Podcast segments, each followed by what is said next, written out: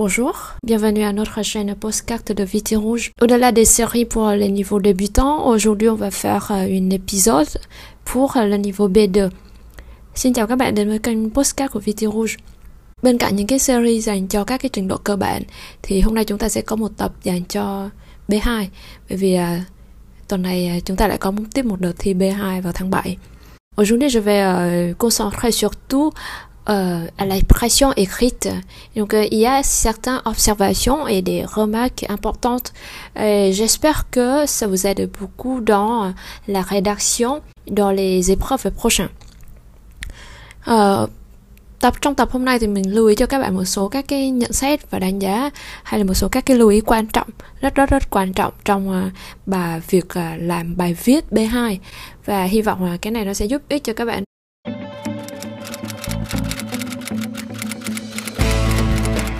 Thường thì có một cái vấn đề rất lớn giữa việc chuyển tiếp hai cái trình độ B1 và B2, đó là khả năng thay đổi cách tư duy về bài làm. Nhìn trong cái bài viết B2 các bạn thường nó có một cái dấu vết rất lớn của bài B1, tức là giống như là lên B2 nhưng mình chưa học được thêm một cái nền tảng kiến thức nào và mình đem cái cách làm bài của B1 lên, thì những cái bài đó thì thường sẽ không được đánh giá cao lắm. Trong cái tập này thì mình sẽ phân tích cho các bạn một số các cái điểm khác biệt để các bạn có thể định hình trong cái việc ôn tập, hay là trong cái việc là ở đây không phải là ôn tập mà trong cái việc là học tiếp lên một cái trình độ người ta gọi là trình độ giao tiếp độc lập, cái niveau de communication indépendante. Vậy thì xem thử xem là mình đang thiếu cái gì ở trong cái niveau này, trong cái trình độ này. Và các bạn lưu ý rằng là il y a 6 niveaux A1, A2, B1, B2, donc entre A1 et A2. A1 c'est plutôt débutant, donc on peut dire que c'est très facile. Et donc A2 c'est des niveaux de base, des connaissances ou des bases fondamentales pour votre apprentissage plus tard.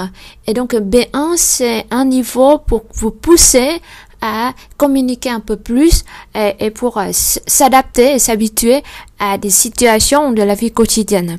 Alors qu'avec le B2, c'est tout à fait une autre chose.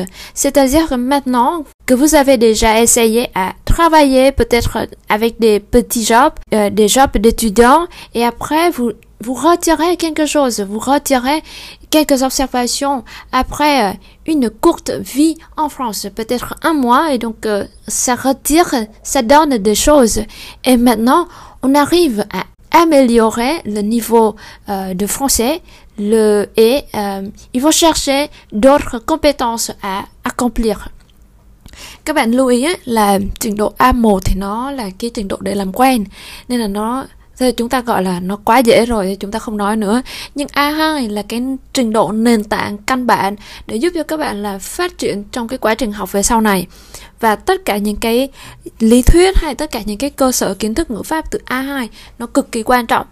Cực kỳ quan trọng ở đây có nghĩa là chúng ta cần phải học nó một cách bài bản và hoàn chỉnh. Khi chúng ta học A2 ấy, thì những cái bài tập hay là những cái lý thuyết đặc biệt về ngữ pháp thì người ta cho mình ở một cái mức độ là căn bản.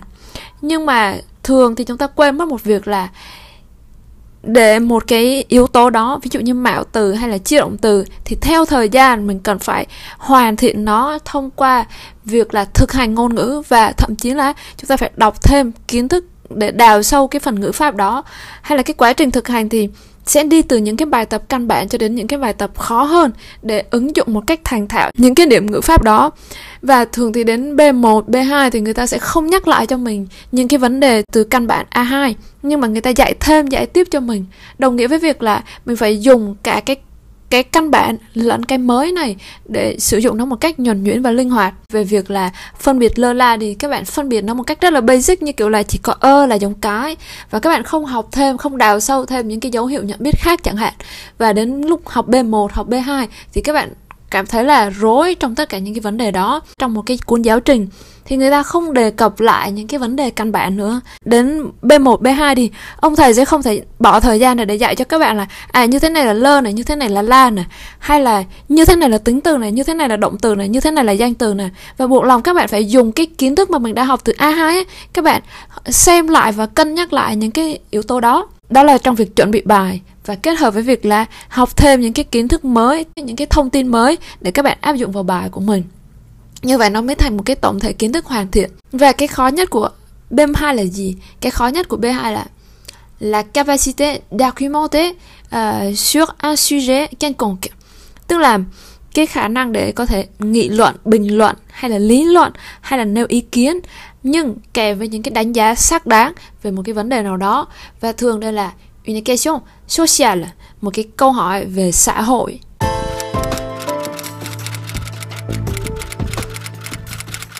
Điểm khác biệt ở B1 và B2 là gì? Ở B1 người ta chỉ yêu cầu các bạn là có thể căn bản là các bạn có thể nêu ra được vấn đề là được rồi. Một cái mức độ trung bình đi, thì ở B1 các bạn có thể làm một việc đơn giản là đối với một vấn đề này tôi nhìn ra được có 3 cái avantage, tức là 3 cái lợi ích và 3 cái inconvénient, 3 cái bất lợi, 3 cái bất cập, và sau đó các bạn nêu ra. Và các bạn chỉ cần liệt kê đủ là được. Thì đôi khi nó sẽ hơi giống như việc là học lý thuyết. Chẳng hạn, hãy nêu 5 nguyên tắc của việc ăn uống đầy đủ, và hãy nêu 3 lợi ích của việc ăn uống đầy đủ, hay nêu 3 cái rủi ro mà nếu bạn không ăn uống đầy đủ sẽ gặp phải. Thì đôi khi các bạn học từ B1 lên B2 ấy, thì nó sẽ có cái cách học theo kiểu là học theo ý thuộc lòng như vậy. Trình độ B1 là giúp các bạn là những cái vấn đề đơn giản, các bạn bắt đầu có khả năng là xoay sở cái chủ đề mà người ta đưa ra cho mình ấy, nói chung tương đối khá là dễ tiếp cận. Thành ra là đôi khi các bạn chỉ cần hiểu cái vấn đề đó bằng tiếng Việt, xong các bạn có một vài ý, các bạn học thuộc những cái liệt kê đó và sau đó các bạn đem vào bài. Các bạn vẫn có thể đạt được cái niveau B1 trong khoảng là 50 mấy đến 60 điểm. Và nếu mà so với B2 thì đậu B2 nhưng ở cái khoảng 51-52 điểm. Thế thì mình nhìn từ 50-60 điểm B1 và sang 50-51-52 điểm B2 thì mình nhìn chung là có vẻ hợp lý, là có thể thực hiện được. Mình học B1 trong vòng 3 tháng thì mình cũng có thể học B2 trong vòng 3 tháng. Và đó là cách các bạn nhìn nhận vấn đề. Tuy nhiên, thường là từ B1 sang B2 thì nó có một cái sự thay đổi về việc là người ta mở rộng chủ đề. Khi mình đi thi thì mình vẫn có thể quyền là mình lựa chọn một số các cái nhóm chủ đề nhất định. Đi thi các bạn vẫn được bốc thăm mà. Đề viết thì sau khi mà các bạn quan sát các cái đề qua các năm thì các bạn thấy là nó cũng có cái sự lặp lại tương đối. Những cái nội dung mình nhìn là nó cũng hòm như vậy. Ok, thôi bây giờ mình học khoảng là 5 cái bài hay viết khoảng 5 cái bài là mình có thể đi thi rồi. Trên thực tế thì nếu mình học khoảng 5 hay 6 bài thì mình cũng có thể được 12-13 điểm viết. Nếu như mà ngữ pháp và từ vựng của mình biết cách điều hòa và cân đối một chút nữa thì các bạn vẫn được những cái điểm như vậy. Tuy nhiên là trọng yếu là mình phải nói được thì nó mới đạt được một cái mức trung bình là 11-12 điểm, hay là các bạn phải diễn đạt ra được vấn đề đã thì người ta mới cho các bạn được một cái khoảng đó. Các bạn bắt đầu viết được rồi nhưng phần nói mà không nói được gì cả thì bây giờ nó mới đến cái khâu là mình không tìm được một cái kỹ năng khác để nó có thể cân bằng hay là nó có thể vớt qua vớt lại được. Và bù thêm một cái nữa là khi mà cái kỹ năng nói của mình đang yếu ấy, thì chắc chắn là đối với phần nghe nó sẽ cực kỳ khó, và thành ra là đa số các bạn sẽ không cân được cái kỹ năng nói và kỹ năng nghe của B2, và dẫn đến cái kết quả cuối cùng là mức điểm phổ biến từ 51-52 điểm. Thì chúng ta thấy đều vấn đề chung là xét với cái cách học như vậy thì chúng ta thấy là về yêu cầu về kỹ năng đi, yêu cầu về tiếng Pháp trong cái ngữ cảnh là có thể xoay sở được trong nhiều tình huống, thậm chí là cả tình huống làm việc chuyên nghiệp, và gọi là cái tiếng Pháp mà có thể giúp cho các bạn là cầm cái bằng B2 để đến Pháp và các bạn tự tin học một cái chương trình master, tham gia thực tập thì có vẻ như là rất là khó. Thì ở đây chúng ta phải xét tiếp một cái vấn đề là cái cách học B2 như thế nào thì nó mới gọi là để cho các bạn một cái hiệu quả tuyệt đối trong cái quá trình học tập và làm việc về sau này. Vậy thì cái quan trọng nhất của B2 là la capacité de raisonnement, la capacité d'argumentation, khả năng đưa ra quan điểm nhưng mà phải kết hợp với logic và hệ thống vấn đề. Thì không phải chỉ liệt kê và các bạn không có sự kết nối giữa những cái trình tự, những cái lập luận của mình. Đi kèm thêm một yếu tố nữa là cái cách mà người ta diễn đạt hay cái cách mà người ta trình bày vấn đề ở trong những ngôn ngữ khác nhau thì nó có sự khác biệt.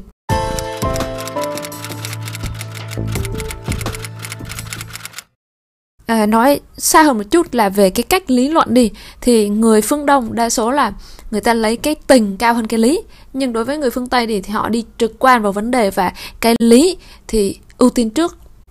Cái gọi là để giao tiếp độc lập thì các bạn sẽ thấy là nó không phải chỉ phụ thuộc vào kiến thức và thông tin mà chúng ta có, mà đồng thời nó còn phải phụ thuộc vào việc là các bạn đã thực sự hiểu và các bạn đã thực sự trải nghiệm vấn đề hay chưa.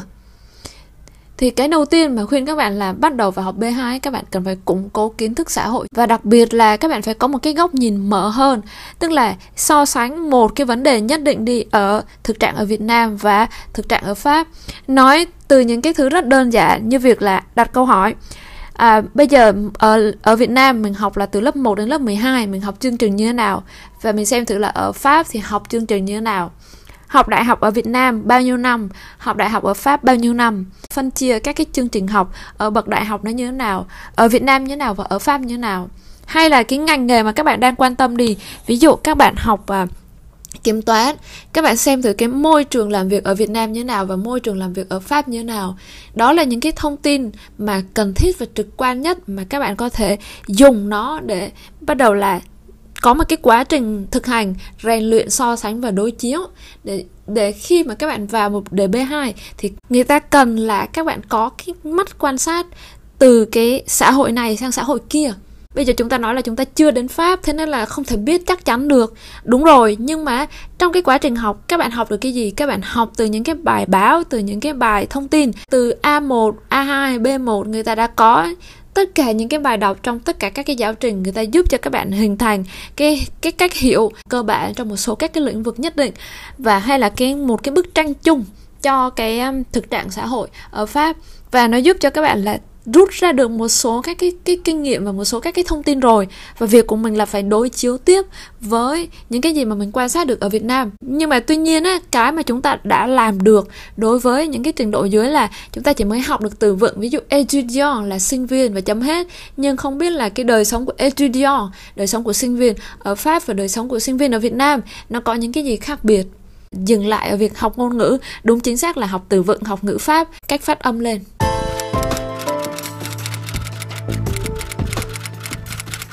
Rồi bây giờ chúng ta sẽ đi vào phần chính để cho kỹ năng viết. Lúc mà học cấp 3, cấp 2 chúng ta cũng phải học văn nghị luận. Các bạn thường hay bắt đầu kỹ năng viết với một cái câu là mình không có ý, mình văn vẻ rất là khô khan, bình thường mình nói nó cũng rất là lủng củng. Vậy đó chính là cái lý do để bây giờ mình phải học. Mình ở một trong những cái tình trạng như vậy, hay là mình là người không có khiếu sáng tạo, mình cũng ít đọc sách, ít văn vở lắm, mình không có giỏi những cái thứ này. Thế thì đó là những cái điều kiện cần để quyết định rằng là chúng ta cần phải học một cách nghiêm túc để nó ra được một cái bài hoàn chỉnh. Còn cái này nó không, đối với những cái kỹ năng mà khi người ta kiểm tra các bạn trong một bài thi ngôn ngữ ấy, thì nó không có gì gọi là năng khiếu cả. Cái đó nó chỉ phụ thuộc vào cái việc là các bạn thực hành nhiều hay ít, và các bạn đã thực sự là nắm được cái yêu cầu của cái trình độ hay là của cái kỹ năng đó hay chưa thôi. Chúng ta sẽ nói sơ một chút về raisonnement và argumentation. Raisonnement người ta gọi là lý trí hay là khoa học về sự lựa chọn, và đưa ra lý lẽ cho những cái chọn lựa của mình, và giải thích và cân nhắc cho những cái hành vi của mình. Ça c'est raisonnement. Argumentation thì nó rộng hơn một chút, người ta gọi là nghị luận, lập luận, là nêu quan điểm, giải thích cho một quan điểm, giải thích cho một hiện tượng xã hội hay là một trải nghiệm, nhưng nó mang tính xã hội nhiều hơn là cái tính vi mô của hành vi và của mang tính cá nhân như ở raisonnement. Và trong argumentation thì thường các bạn cần phải nhìn ra được một cái chuỗi diễn tiến và chỉ ra được là cái yếu tố hợp lý, cái tính khớp nối giữa bước này sang bước kia. Vậy thì argumentation là một cái bức tranh mà rộng hơn. Trong khi đối với raisonnement thì thường á, đôi khi nó chỉ là dừng ở việc là bây giờ ở ngoài cửa hàng nó có một cái áo màu đỏ và một cái áo màu xanh, bây giờ mình mua cái nào là hợp lý, thì ça c'est raisonnement. Hay là mình vừa mới bỏ khoảng 500.000 để mình đi ăn một bữa ăn ở nhà hàng, và bây giờ mình cân nhắc lại xem thử là cái chi tiêu đó là nó có hợp lý hay không. Bây giờ mình nghĩ nó cũng hơi tiếc tiền ấy, nhưng mà bây giờ mình suy nghĩ tiếp xem thử là cái món tiền mà mình vừa mới bỏ ra đó nó có hợp lý hay không, và các bạn cân nhắc. Thì cân nhắc trong những cái hành vi nhỏ nhỏ như vậy thì cái đó nó gọi là raisonnement. Và raisonnement này có thể mở rộng ra những cái trường hợp mà chúng ta cần phải phân tích lý lẽ, thì thường nó nằm ở trong những cái phạm vi dân sự, tức là nó khá là nhỏ. Hay là theo kinh tế thì các bạn có hai cái phân lớp kinh tế là vi mô và vĩ mô, thì raisonnement nó giống như là giao tiếp ở trong tầm vi mô, còn argumentation thì thường các bạn phải nhìn nó dưới góc độ vĩ mô, tức là nhìn cái bức tranh toàn cảnh, xem xét cái việc là tác động qua lại giữa các cái yếu tố. Thì nếu như bạn nào mà học kinh tế thì các bạn sẽ dễ phân biệt hay là các bạn rút ra được vấn đề từ sự khác biệt giữa vi mô và vĩ mô như thế nào. Đối với các bạn học những cái ngành khác thì raisonnement nó giống như một bác sĩ chuyên khoa, ví dụ như là răng hàm mặt. Nhưng mà argumentation thì cái cách nhìn nó phải bao quát như một người bác sĩ đa khoa, cái lĩnh vực chung mà gồm cái ngành nghề của chúng ta đang có đó. Tôi học ở báo chí, nhưng mà trong đó nó sẽ có những cái phân ngành nhỏ như là phóng viên, biên tập viên, nhà báo. Và cái ngành nghề chung là ngành nghề báo chí. Một cái bài argumentation tốt. Còn raisonnement thì thường chúng ta nhìn nó dưới góc độ vi mô, tức là nhìn giữa các cái sự việc nó xảy ra một cách liên tiếp mà chúng ta không có để ý quá nhiều tới cái bức tranh khái quát xung quanh.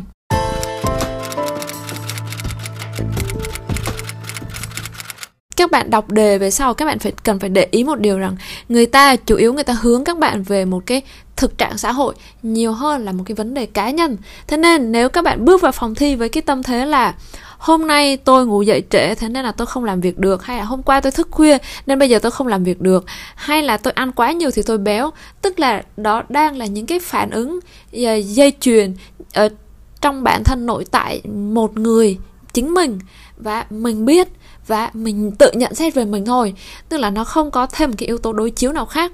Thì cái đó nó giống như là raisonnement. Nhưng ví dụ như khi mình nhìn cái con người mình nhưng dưới cái góc độ argumentation là gì, tức là ví dụ xuất thân của tôi như thế nào, gia đình của tôi như thế nào, cái quá trình học tập của tôi như thế nào, cái ảnh hưởng xung quanh từ bạn bè nó giúp tôi định hình lại cái tư duy như thế nào. Ở đây nhìn theo hướng tích cực và tiêu cực ha. Con người không thể nào tránh được cái sự ảnh hưởng từ bên ngoài. Khi mà các bạn bắt đầu vào làm argumentation nhưng mà cái mindset ấy, tức là cái tư duy trong đầu mình ấy, mà mình chưa thay đổi cách nhìn nhận về việc là, chẳng hạn nói như thế này, người khác làm gì mình không quan tâm, hay cái việc là mình không có bị ảnh hưởng bởi ai cả, hay là người ta làm gì kệ người ta. Nếu như mà mình đang nhìn vấn đề như vậy á, thì mình sẽ thấy là nó bị lệch cái góc nhìn so với argumentation. Cái đó các bạn lại đi theo một cái trường phái raisonnement rồi, đưa chủ nghĩa cá nhân lên, bị sa đà vào việc là tranh cãi giữa một người theo chủ nghĩa cá nhân và một người theo chủ nghĩa cộng đồng, thì nó lại là một vấn đề khác. Tuy nhiên ở đây chúng ta đang nhìn nó dưới cái góc độ chung và chúng ta thấy xét các cái ảnh hưởng từ bên ngoài và ảnh hưởng từ bên trong. Vậy thì các bạn để ý này, từ argument thì người ta ra argumentation là cái việc lập luận. Còn về raison, lý do, thì người ta đưa ra raisonnement. Vậy thì cái argument và cái raison các bạn cần phải phân biệt nó ra rõ ràng trước. Argument là những cái lập luận, còn raison là những cái lý do.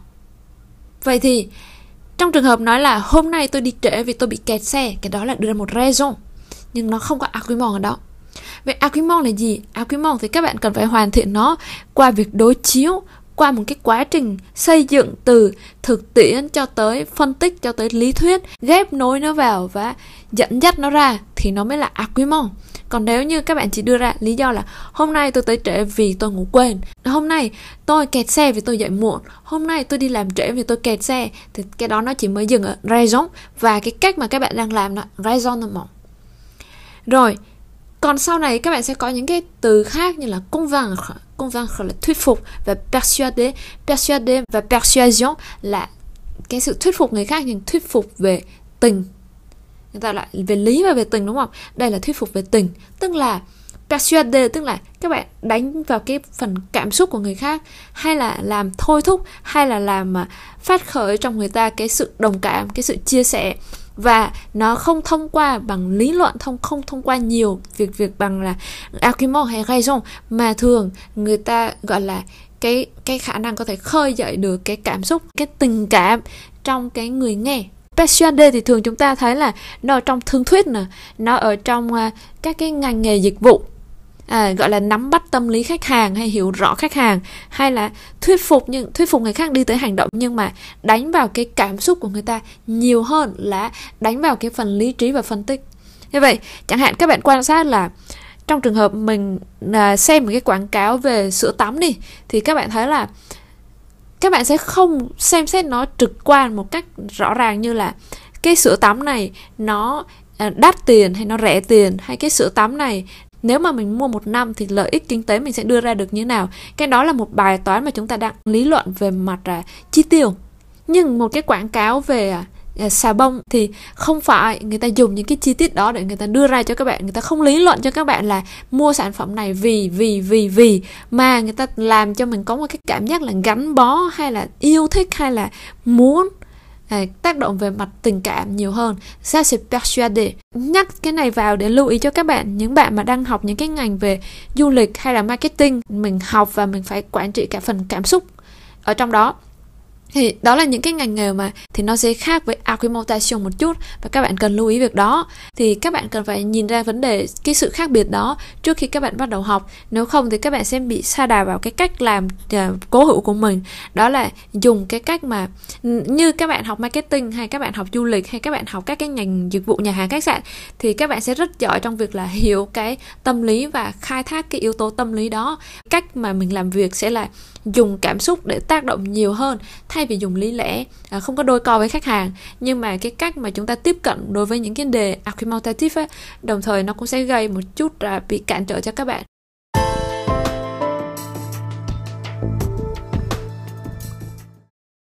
Đối với ba cái đoạn hội thoại đi, thì raisonnement có thể là cái đoạn mà các bạn sẽ cảm giác là nó khó chịu nhất, đặc biệt là khi nó trái với cái quan điểm của các bạn. Chẳng hạn ở đây là gì? Tại vì raisonner là gì? Chúng ta sẽ nói và có một cái mục đích rõ ràng là mình phải nói để lấy lý cho mình. Nó khác với argumenter là nói để mọi người cùng hiểu một cái quan điểm, và persuader thì nó hướng tới một cái hành động là cuối cùng là các bạn sẽ mua cái sản phẩm đó hay không, chẳng hạn như thế, hay các bạn sẽ dùng cái dịch vụ này hay không, thì cái khả năng thuyết phục nó nằm ở cái chỗ đó. Nhưng mà đối với raisonner ấy, thì đôi khi nó sẽ tạo ra những cái sự khó chịu đối với người khác khi mà chúng ta đang cố bảo vệ cái lý cho mình, tức là mình đang cố để chứng minh là mình đúng. Và cái khả năng phân tích tình huống trong tức thời thì đôi khi nó sẽ bị tác động. Xét về góc độ vi mô thì cái cách mà các bạn nhìn vấn đề và cái cách người khác nhìn vấn đề nó có sự khác biệt. Thành ra trong một cái thời gian quá ngắn hạn thì đôi khi giữa hai bên nó không thể hiểu nhau một cách triệt để. Đặt tiếp các cái vấn đề tiếp theo như những cái blocage đó là communication, tức là những cái rào cản hay những cái cản trở mà khiến cho một cái cuộc giao tiếp mà thông qua lời nói nó không thành công, tức là dễ dẫn tới những cái sự bốc đồng hay là cãi nhau sau đó.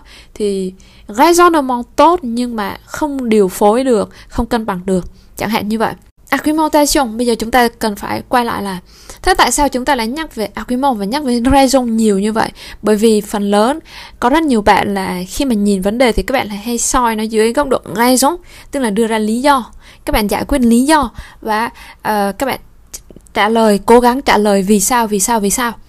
Nhưng mà đôi khi không phải là chỉ là vì sao, hay là các bạn cũng thấy rõ là vì cái cách nhìn vấn đề của mình và cách người khác nhìn vấn đề nó đã khác nhau rồi, và mình đang soi chiếu nó dưới góc độ fair, tức là soi chiếu dưới góc độ tình tiết hay là sự việc. Thành ra cái bức tranh mà mình nhìn thấy và cái bức tranh người khác nhìn thấy nó hoàn toàn khác nhau. Nó giống như ở đây là các bạn ấy, thì mình đang xem một cái bức tranh mà tĩnh vật và người ta chỉ vẽ một cái lọ chẳng hạn. Nhưng cái người bên kia ấy, họ không nhìn một cái lọ mà họ đang nhìn một cái cửa hàng bán đồ gốm. Vậy thì cái đẹp mà bên mình nhìn thấy và cái đẹp bên kia nhìn thấy, hai cái đẹp nó khác nhau. Hay là những cái chi tiết mà mình nhìn thấy và cái chi tiết bên kia nhìn thấy nó cũng khác nhau. Bên kia người ta sẽ chú trọng vào cái bố cục, cái sắp xếp hay là cái màu sắc tổng thể hài hòa hơn. Còn bên này các bạn có thể chú ý vào một cái hoa bé xíu bằng đầu ngón tay và người ta đang vẽ như thế nào cho đẹp. Đó, các bạn soi kính lúp lên mà nhìn. Còn bên kia người ta không soi kính lúp, bên kia người ta sẽ đi lùi ra xa để khi nào cái tầm nhìn người ta đủ bao quát cái cửa hàng đó. Nhiều trường hợp nếu như mà mình suy nghĩ vấn đề và mình cố gắng mình đưa ra raison ấy, thì cái gì các bạn cũng cứ raison. Tức là người ta hỏi tại sao bạn lại làm vậy thì mình lại cố tìm ra một lý do, rồi tại sao bạn lại chọn cái đó thì mình lại cố tìm ra một cái lý do. Các bạn xem một chuỗi này, ví dụ tại sao bạn lại để cho con nít chơi trò chơi điện tử, rồi tại sao bạn lại cho chơi cái trò Baby Shark này mà không chơi trò khác, rồi tại sao lại là con cá voi nhưng không phải là con cá heo, tại sao là phải chơi vào buổi sáng chứ không chơi vào buổi tối, tại sao con cá heo chứ không phải màu xanh chứ không phải con cá heo màu đen. Thì các bạn thấy là cứ mỗi cái câu hỏi như vậy các bạn lại cố đưa ra một cái raison, mình chỉ đi ra lắt nhắt giải quyết cho từng hiện tượng đó, từng sự việc đó. Nhưng mà cái người ta đặt câu hỏi cho mình là gì? Người ta đặt câu hỏi để mình nhìn ra một bức tranh chung. À, người ta chọn, tức là người ta đưa ra từng cái chi tiết một, và bây giờ các bạn cần phải gom những cái chi tiết đó lại và nhìn thử xem tổng thể xem là mình đang thiếu sót cái gì ở đó. Ví dụ như là cái câu màu xanh, và tại sao con cá heo màu xanh chứ không phải màu đen, và đây là trò chơi cho con nít đúng không? Thì các bạn hình dung liên kết nó lại là như thế này, là con nít thì nó cần một cái màu sắc nó có cái sự tươi sáng nhất định. Trò chơi, đồ chơi cho con nít người ta không thể làm màu đen, màu xám, màu be được. Con nít nó đang ở cái tuổi nhận diện màu sắc, là khám phá và yêu thích, gợi cái sự tò mò, hay là mặc dù đối với màu xám màu be là trong cái cách nhìn của người lớn đi, nó là sự trang trọng và sự lịch sự, nhưng con nít nó không cần cái đó. Rồi khi mà người ta đặt câu hỏi cho các bạn là người ta đang muốn nhắc khéo mình là các bạn hãy cân nhắc hết tất cả các yếu tố đi, rồi các bạn hãy cho tôi một cái câu trả lời thỏa đáng. Chứ không phải là người ta đi hỏi các bạn là màu xanh hay màu đen, rồi các bạn giải thích là màu xanh là như thế này và màu đen là như thế này, rồi bước sóng này bước sóng kia, và cuối cùng các bạn không kết luận được gì trong việc là sâu chuỗi tất cả những cái câu hỏi đó như một cái gợi ý cho tổng thể một cái lập luận. Câu xá, chúng ta rút ra một cái kết luận là lý do nó có thể có rất nhiều, nhưng mà để lý luận được thì các bạn cần phải lựa chọn và phối hợp và có một cái sự sắp xếp rõ ràng để nó giúp cho việc là nổi bật lên cái vấn đề lớn nhất mà hai bên đang đề cập.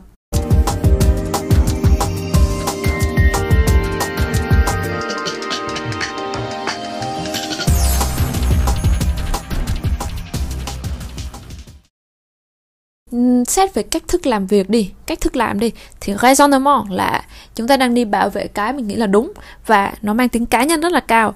Rồi chúng ta dựa trên các cái tương tác trực tiếp hay là dựa trên những cái kinh nghiệm, trải nghiệm cá nhân của mình với người khác, và mình dựa trên một số các cái kiến thức hạn hẹp trong mình trong một số các cái lĩnh vực xác định. Rồi cái trải nghiệm của mình nó là xấu thì mình nhìn có một cái góc nhìn tiêu cực, mà cái trải nghiệm của mình là tốt thì mình có một cái góc nhìn tích cực, và cái đó nó thuần túy về tính cá nhân. Ça c'est raisonnement. Argumentation là gì? Là cái mà mình đánh giá nó là hợp lý trong cả cái tổng thể. Giả sử như bây giờ chúng ta nói về việc là uống trà xanh đi. Uống trà xanh tốt cho sức khỏe. Ở Việt Nam trà xanh rẻ, ở Việt Nam dễ trồng. Cái thời tiết nắng nóng kéo dài thì uống trà xanh, trà đá hợp lý. Nhưng bây giờ ví dụ các bạn đem cái món nước trà xanh mà đem sang Bắc Âu, cái cây nhiệt đới đó, và các bạn đem sang Bắc Âu, và các bạn nói với người bên đó là bây giờ ông phải uống cái này tốt cho sức khỏe. Môi trường bên kia nó không phải là cái môi trường nắng nóng như mình, người ta cũng không trồng được. Bây giờ nếu mà mình muốn uống thì nó sẽ rất là đắt. Như vậy bên kia người ta cần phải lựa chọn một cái cây hay một cái thức uống nào đó hợp lý với lại cái chi tiêu và dễ khai thác, dễ uống, dễ tìm. Chúng ta khi mà chúng ta làm argumentation thì chúng ta dựa trên các cái điều kiện xã hội, kinh tế, văn hóa, những cái quy chuẩn đạo đức đối với cái vấn đề đó, những cái nhận thức chung của xã hội về vấn đề đó, hoặc ít nhất là một cái tầng lớp nhóm có nhiều người cùng chung một cái quan điểm của mình về cái vấn đề đó hay không. Hay là chúng ta quan sát và cân nhắc cả những cái yếu tố về môi trường nữa. Thì đó là việc làm argumentation. Và khi bắt đầu vào một cái bài argumentation thì các bạn cũng cần phải thể hiện rất rõ đây là cái chung, hay là đây là xã hội đưa ra, hay là đây là nhóm người này, nhóm người kia, hay là điều kiện của địa phương này, địa phương kia. Thì các bạn cần phải chỉ rõ cái điều đó rồi trước khi mà mình dẫn ra cái lý luận của mình.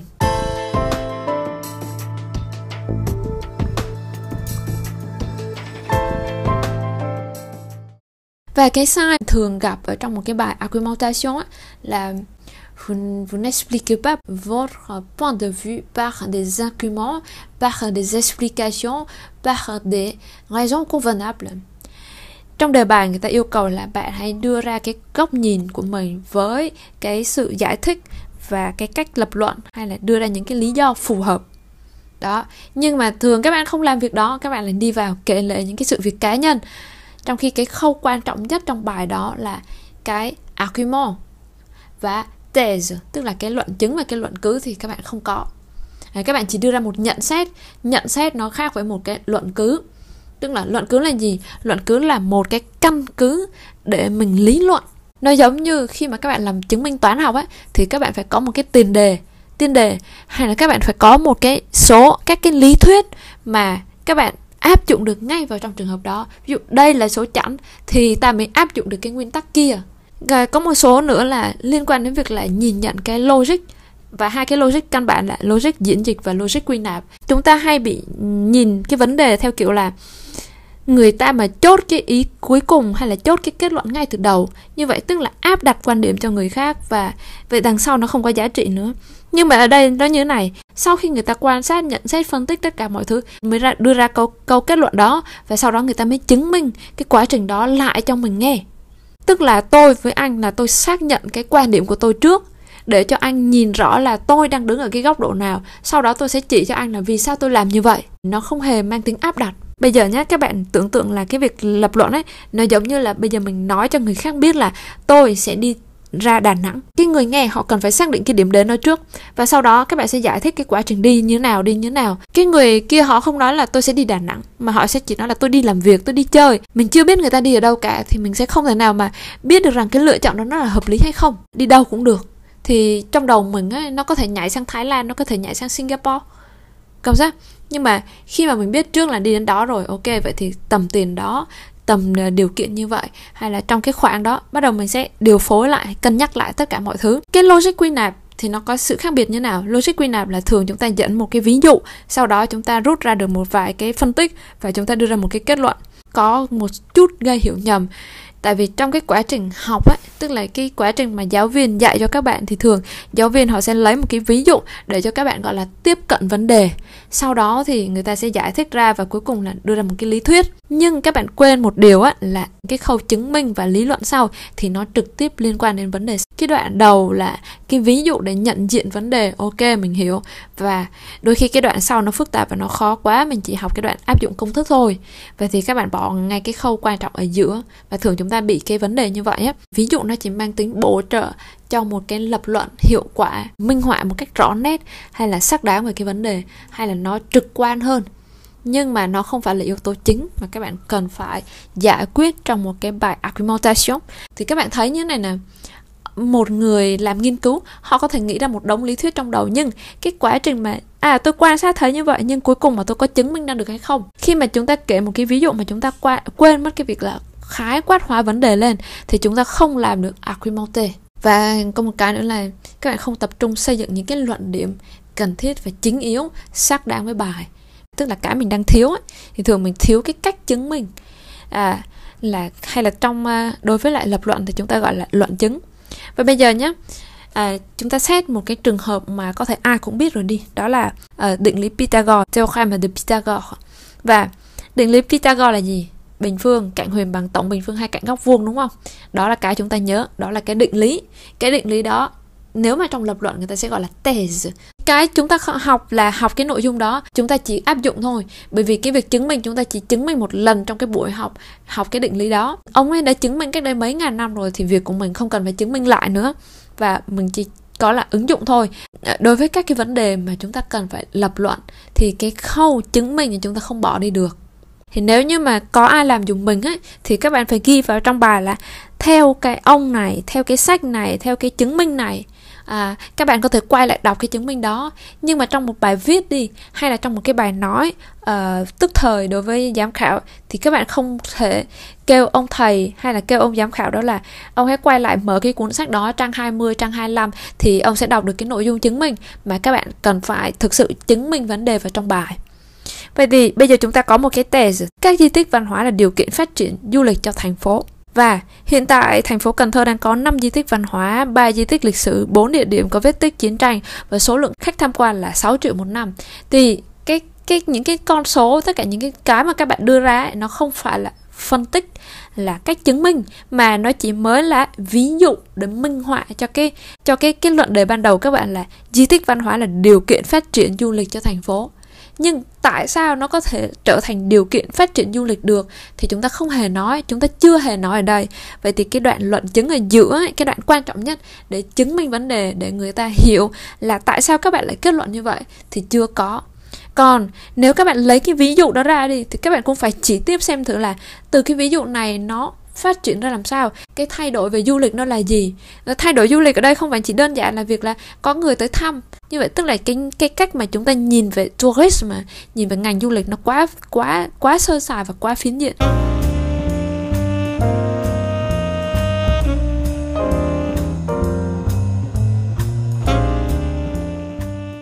Vậy thì những cái lời khuyên cho các bạn để mà các bạn có thể làm một bài nghị luận tốt là hãy đặt sự việc đúng cái vị trí của nó trong một cái không gian và điều kiện xác định. Trước khi các bạn nói, giả sử các bạn nói kẹt xe thì các bạn nên định hình lại xem thử kẹt xe ở đâu, cái xe gì kẹt, xe đạp hay xe máy hay xe hơi. Năm nào, năm 2000 kẹt xe kiểu khác, mà năm 2022 nó kẹt xe kiểu khác. Lúc Tết thì nó kẹt xe kiểu khác, mà lúc hè nó kẹt xe kiểu khác. Ví dụ những cái ngày mà sau 30 tháng 4 đi thì kẹt xe là vì mọi người đổ xô từ quê lên thành phố. Sau khi đi du lịch về thì nó kẹt xe. Ví dụ như trong mùa Covid, sau Covid mà kẹt xe thì chỗ đó không có khách du lịch nào cả. Chỗ đó chỉ có là cái lượng người đổ ra đi làm nhiều quá. Cái điều kiện của cái bối cảnh nó sẽ tạo ra những cái lý do khác nhau mà. Thứ hai là các bạn xác định rõ những cái đối tượng liên quan với cái vấn đề đó. Nên đừng nhìn nó chỉ có mình tôi hay là bạn tôi, mà nên nhìn ví dụ như là giới trẻ, hay là cha mẹ của giới trẻ, hay là đồng nghiệp của giới trẻ, hay là thầy cô giáo của giới trẻ. Cái tiếp theo là chúng ta mô tả cái phạm vi áp dụng và quan sát. Tức là chúng ta cụ thể hóa cái đối tượng của mình từ bao nhiêu tuổi đến bao nhiêu tuổi, hay là đang ở trong cái tình trạng học vấn như thế nào, công việc như thế nào và làm trong cái lĩnh vực gì chẳng hạn. Thì các bạn càng đi sâu vào chi tiết, càng mô tả rõ một cái đối tượng thì các bạn sẽ làm cho cái luận điểm các bạn nó thuyết phục hơn. Rồi cuối cùng là mô tả xã hội, những cái điều kiện liên quan tới cái chủ đề đó, chứ không phải liên quan tới cái đối tượng nữa. Liên quan tới chủ đề là gì? Đối với du lịch chẳng hạn thì các bạn nói tourism, nhưng mà bên cạnh đó nó còn có ngành nhà hàng khách sạn, hay nó có ngành logistics, hay là nó có cả công nghệ, rồi nó có cả marketing chẳng hạn. Thì xét những cái yếu tố, những cái phạm vi mà liên quan tới cái chủ đề đó, hay là cái yếu tố ngoại ngữ nó có thể ảnh hưởng tới cái ngành nghề này nhiều hơn so với những cái ngành nghề khác, và cái mức độ chuyên nghiệp nữa thì nó quyết định xem thử cái ngành đó nó có phát triển được xa hay gần. Thì các bạn cũng lưu ý một điểm cuối cùng nữa là trong raison de moi thì chúng ta thường hướng tới một cái câu trả lời là oui ou non, là có hay không, và không lập lờ ở giữa. Nhưng đối với argumentation thì người ta sẽ phải cân nhắc vấn đề. Người ta có thể cân nhắc là tôi nghĩ là nó đúng khoảng 60 và còn 40% thì nó chưa chắc chắn. Nhưng mà như vậy thì chúng ta sẽ tiếp tục tính toán tiếp để cân nhắc lại, xét dưới góc cạnh nhiều cái lợi ích khác nhau, và cái hiệu quả nó mang tính chiến lược. Và đối với argumentation thì người ta chủ yếu là người ta để gọi là tạo ra một cái cách hiểu chung, đồng thuận chung, hay là một cái cách cân nhắc chung trong một cái vấn đề nào đó. Thì nó khác với việc là tôi chọn cho tôi một cái có hay cái không. Đôi khi các bạn có thể là tôi cảm thấy như thế này thì cũng đúng, nhưng mà nó còn một vài cái phải hơi lo ngại một chút chẳng hạn. Khi các bạn khuyên, đưa ra một lời khuyên cho người khác thì mình không phải là mình áp người khác phải là làm thực hiện y đúng như cái cách mình nói, nhưng mà mình nó là tôi khuyên bạn như vậy, nhưng mà bạn có thể tùy điều kiện, tùy nghi mà bạn cân nhắc tiếp một chút. Tại vì cái hoàn cảnh của tôi và hoàn cảnh của bạn nó khác nhau. Như vậy là các bạn đang làm argumentation chứ không còn raison de moi nữa. Donc je vous souhaite plus de chance et donc j'espère que ça vous donne certaines informations nécessaires qui vous permettent à éclairer toutes les ambiguïtés sur l'argumentation et vous arrivez à rédiger un bon devoir dans les épreuves prochaines. Chúc các bạn là đối với các cái bài viết B2 sắp tới thì sẽ được một cái kết quả tốt hơn. Merci à vous abonner et à la prochaine fois sur notre chaîne Postcard de Viti Rouge. Au revoir.